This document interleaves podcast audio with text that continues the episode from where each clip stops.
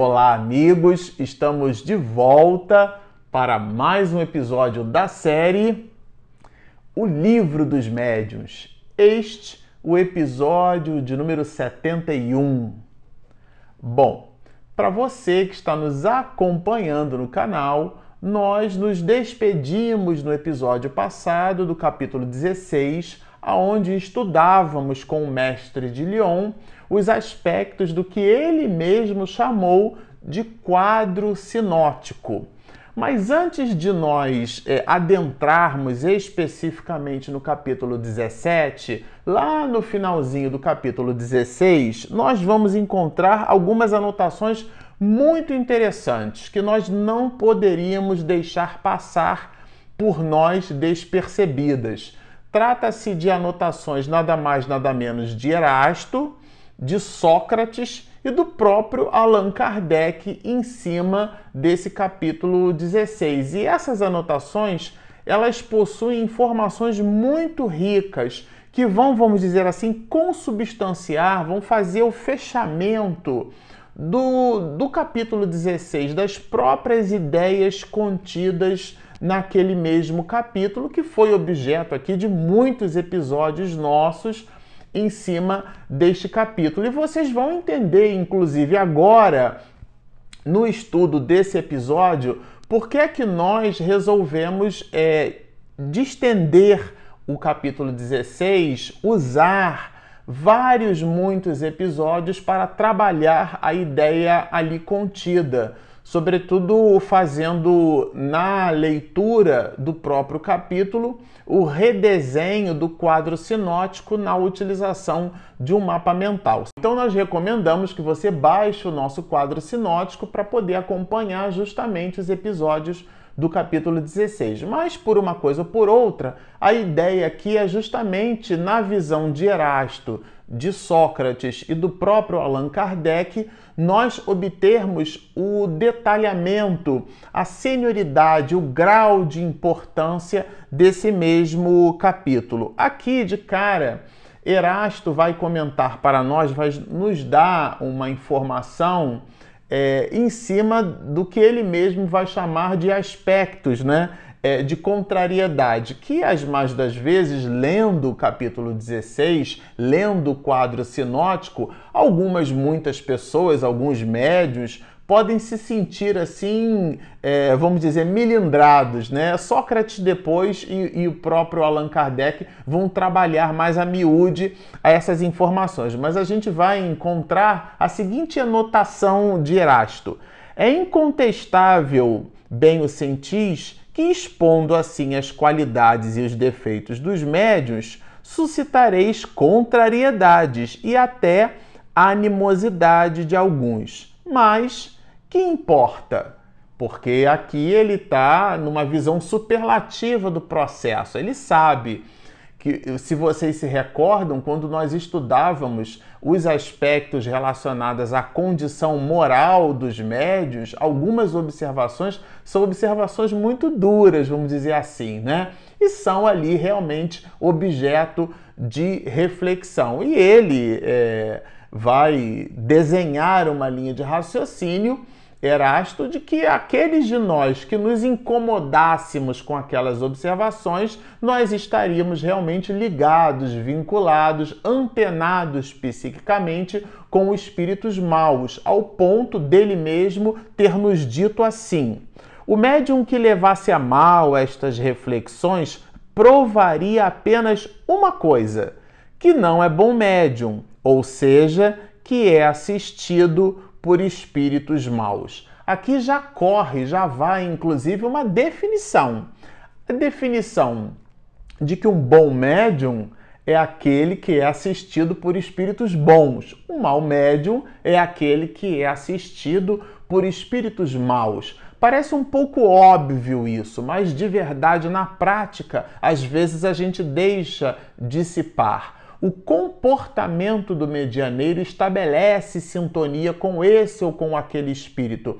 Então, dizer que há um bom médium é implicitamente fazer-nos perceber nessa afirmação de que aquela pessoa, entendo as suas possibilidades medianímicas, ela se movimenta no mundo com ações benéficas e logo atrai bons espíritos. Esse médium, então, é considerado um bom médium, porque está a serviço dos bons espíritos. Ele não aporta milindre, ele está aberto à mudança, está sujeito às modificações pelo exercício do seu dia a dia, da sua vivência. Se ele descobre que está ali, então é obliterado em cima de um ponto, ele revisita aquele ponto, não se considera o dono da verdade. Isso é muito importante, o traço de humildade que o médium deve ser, não se considerar o senhor, o dono da verdade, porque as mais das vezes a mensagem é vertida pela sua mão, os espíritos falam pela sua boca e ele pode ficar imaginando, acreditando, pensando e sentindo tratar-se de sua própria produção intelectual, de sua própria eloquência. E de verdade, ele é simplesmente um carteiro, ele é simplesmente um fonoclama. Bom, mas Erasto continua aqui nessas observações quando vai nos dizer, né, é, que a mediunidade é um dom dom que Deus lhes concedera unicamente para o adiantamento moral deles. Eu super gosto e fiz questão de destacar aqui essa, é, esse comentário de Erasto, porque quando a gente fala no dom, em alguns, muitos de nós falamos na graça, é, é uma benesse de Deus. A graça não vem de graça considerando que a maioria de nós gravita em torno de processos delituosos em relação, em relação a existências anteriores, existências transatas, que o nosso passado é doloso ou culposo. Quando nós, no processo reencarnatório, recebemos de Deus esta compleição que é impressa no corpo físico pelo modelo organizador biológico chamado de perispírito, né? o corpo espiritual do espírito. Então, no planejamento encarnatório, nós imprimimos na estrutura somática, imprimimos no corpo físico a a célula ovo ou zigoto multiplica as possibilidades é, cromossômicas na razão direta daquele mesmo planejamento quando da erraticidade. O que é que nós queremos dizer com isso? Que o corpo manifesta as necessidades do espírito. Logo, se aquele corpo, se aquele dom, se aquela possibilidade mediúnica é percebida então pelo medianeiro, pela pessoa, aquele dom, aquela dádiva é um empréstimo de Deus para que naquela existência nós possamos, dentro de um mecanismo de serviço na contabilidade divina, doar com amor aquilo que em existências anteriores nós entregamos com ódio, entregamos com raiva, entregamos com possibilidades diferenciadas em relação ao bem. É nesse momento que surge a mediunidade. Então, ela é um dom, é um, um, um um denário na parábola que nós recebemos do nosso Senhor e a gente não pode simplesmente enterrar aquele denário e devolver para Deus na mesma proporção em que recebemos. Nós precisamos multiplicar essas mesmas possibilidades e é disso que Erasto trata.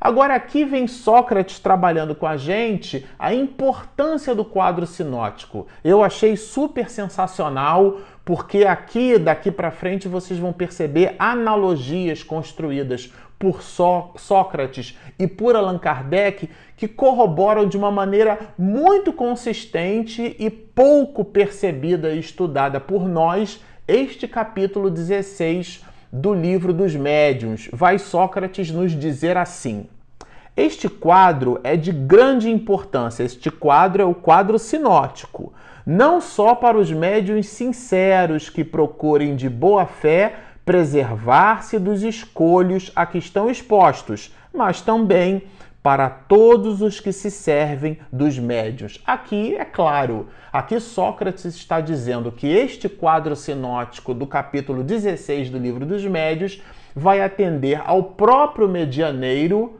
o medianeiro propriamente dito, como o esclarecedor da reunião mediúnica, o médium de apoio, todo mundo que gravita em torno das iniciativas de uma reunião mediúnica, essas pessoas devem se servir das informações contidas nesse capítulo 16. Aqui Sócrates deixa bem claro, ele vai dizer que este quadro é de grande importância.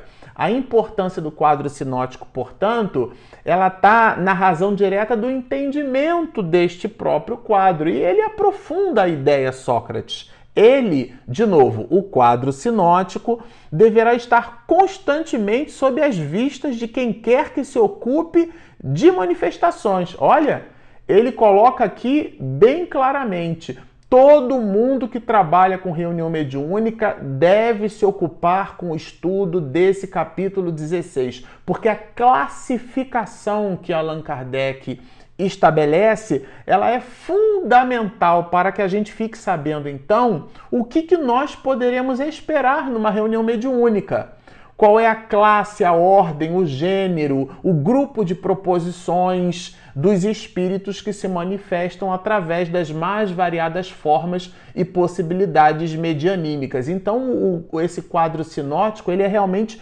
muito importante. E aí, então, é Sócrates vai nos dizer, vai corroborar através de uma outra proposição essa mesma importância e ele continua, olha, do mesmo modo que a escala espírita de que é o complemento. Do mesmo modo, gente, então aqui a ideia de Sócrates, ele está comparando ipsis verbi, está comparando o, as questões 100 a 113 do Livro dos Espíritos, que já formularam objeto de estudo no nosso canal. Nós também construímos um mapa mental sobre essas questões, que é a, a, classificação que Allan Kardec estabelece, né? Ele nos dá 10 classes distribuídas em três grandes ordens. A terceira ordem de espíritos imperfeitos, a segunda ordem de espíritos bons e a classe ordem única de espíritos puros. Essa ordem, essa classificação, ela não é simplesmente para nos servir como cultura espírita, para que a gente tenha decorado, saiba onde está. Não, não é isso é para no exercício prático das manifestações medianímicas a gente possa depreender pelo conhecimento é, é, pré-existente de que se trata aquele espírito, de que se tratam aquelas manifestações. E aqui Sócrates estabelece um cross-check, uma relação direta entre é, as questões 100 a 113 estabelecidas por Kardec na parte segunda do Livro dos Espíritos, com o quadro sinótico do capítulo 16 da parte segunda do Livro dos Médios. É Sócrates dizendo, olha, do mesmo modo que a escala espírita, de que é complemento. Então ele vai nos, nos alertar de que o entendimento da escala espírita e o entendimento do quadro sinótico, eles estão ali no mesmo nível de necessidade de estudo e de percepção por aquele que se propõe a participar de uma reunião mediúnica. Nós achamos isso aqui super importante citar nesse nível de detalhe. E aí Sócrates vai de novo, né, falar sobre o quadro sinótico, é, apontando-nos assim: esses dois quadros, isto é, o da escala espírita e o quadro sinótico, resumem todos os princípios da doutrina e contribuirão, mais do que imaginais, para trazer o espiritismo ao verdadeiro caminho. Sensacional! Então aqui a gente observa a relevância desse capítulo 16 por isso que nós não poderíamos nos despedir deste capítulo sem deixar de mencionar estas observações de Erasto, de Sócrates e daqui para frente as conclusões de Allan Kardec em cima do próprio capítulo. Mas a gente já consegue perceber trata-se de um capítulo muito importante. Deve ser por nós estudado, visto, revisto, lido, meditado, para que então, de novo, não represente só cultura espírita, mas que aquilo faça parte do nosso traço de movimentação. E, inclusive, contextualizando-nos no nosso no próprio processo, porque nós, na condição de medianeiros, precisamos refletir por sobre essas situações. Mas aqui o texto avança, olha, é, a faculdade mediúnica ele vai nos dizer então que ela raramente está associada a, uma, a um único tipo de manifestação. Nós vimos isso aqui quando estudamos as categorias. O médium de inspiração ele pode canalizar as mais das vezes a sua inspiração para a psicografia, ele pode canalizar para a psicofonia, a gente chama de médium psicofônico. Allan Kardec usa muito a expressão médium sonambúlico. E existem as mais variadas nuances dos aspectos de sonambulismo. O médium que entra no processo de inconsciência, né? Ele está, é, é, ele, ele então doa a sua aparelhagem somática, o seu corpo físico, ele doa pelo seu psiquismo a possibilidade do espírito se comunicar. E quando termina a comunicação, o, o médium volta à consciência, vamos dizer assim, sem saber direito exatamente o que é que aconteceu. Vamos lembrar que toda produção de efeitos intelectuais passa sempre pela contribuição cognitiva do medianeiro. Assim, é importante recordar, e nós já estudamos aqui, que o médium, mesmo nesses aspectos, ele é integralmente o responsável pela comunicação que produz. Bom, mas aqui a gente vai perceber anotações nessa mesma direção.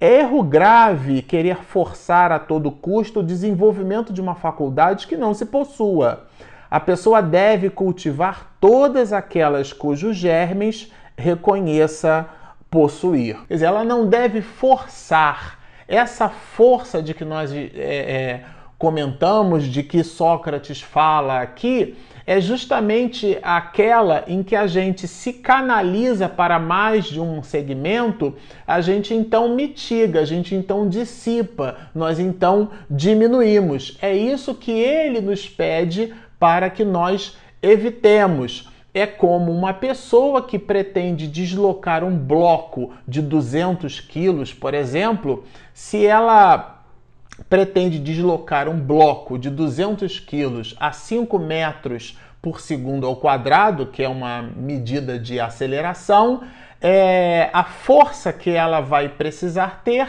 é uma força de mil newtons, porque essa conta a gente faz multiplicando a aceleração pela força-peso, 200 kg vezes 5 metros por segundo ao quadrado, vai dar mil. Esse mil é a, a, grandeza que a gente usa em física, é mil newtons. Então, uma força de mil newtons seria capaz abstração feita ao atrito de deslocar um bloco de 200 quilos a 5 metros por segundo ao quadrado. Se no lugar de um bloco eu coloco então mais outro bloco com os mesmos mil newtons de força, com a mesma força, o deslocamento cai pela metade, a produção vai diminuindo. E à medida que eu vou aumentando o número de blocos, vai diminuindo esse deslocamento, que a gente chama de delta S, né? variação de deslocamento em física. Essa variação de deslocamento vai diminuindo ela pode ser interpretada aqui no exemplo que a gente está dando, essa variação de deslocamento, como a produção mediúnica, a produção medianímica.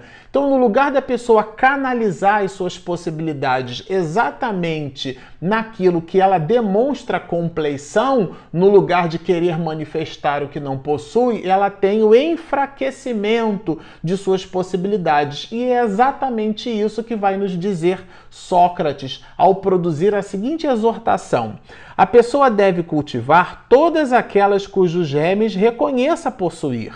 Procurar ter as outras é, antes de tudo, perder tempo. Em segundo lugar, é correr o risco de perder ou, com certeza, enfraquecer as faculdades de que já seja dotado. Então, ficou super claro. Aqui há inclusive um aprofundamento de Sócrates nesse sentido.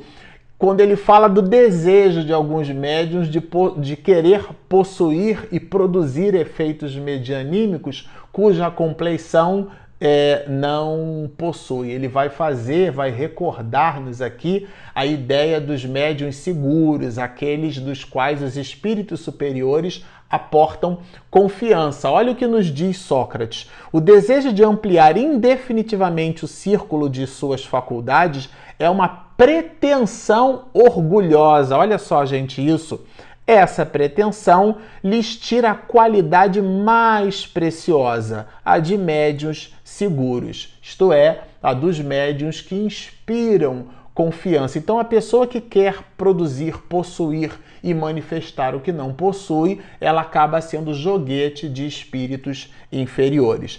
Agora, aqui mais adiante, Allan Kardec vai então produzir um fecho para nós falando da necessidade do esclarecimento por parte tanto, tanto do espírito como do evocador, daquele que participa solicitando a presença do espírito na reunião mediúnica. Em última instância, nós poderíamos interpretar como sendo o próprio esclarecedor.